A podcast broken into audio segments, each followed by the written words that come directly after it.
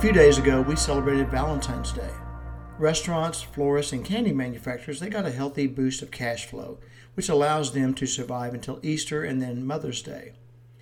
But I believe if we care for someone, we should regularly show them that we care, not just one day per year.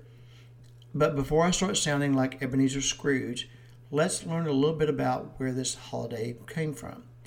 St. Valentine was a 3rd century bishop who cared for Christians who were persecuted during the Roman Empire. He's associated with courtly love and was martyred on February 14th of 269 AD. Now we honor his memory on Valentine's Day every year. But I want to encourage you, take a moment every day to show your loved ones that you care about them. Maybe it's just a quick phone call, a short note left where they can find it, or flowers for no reason at all.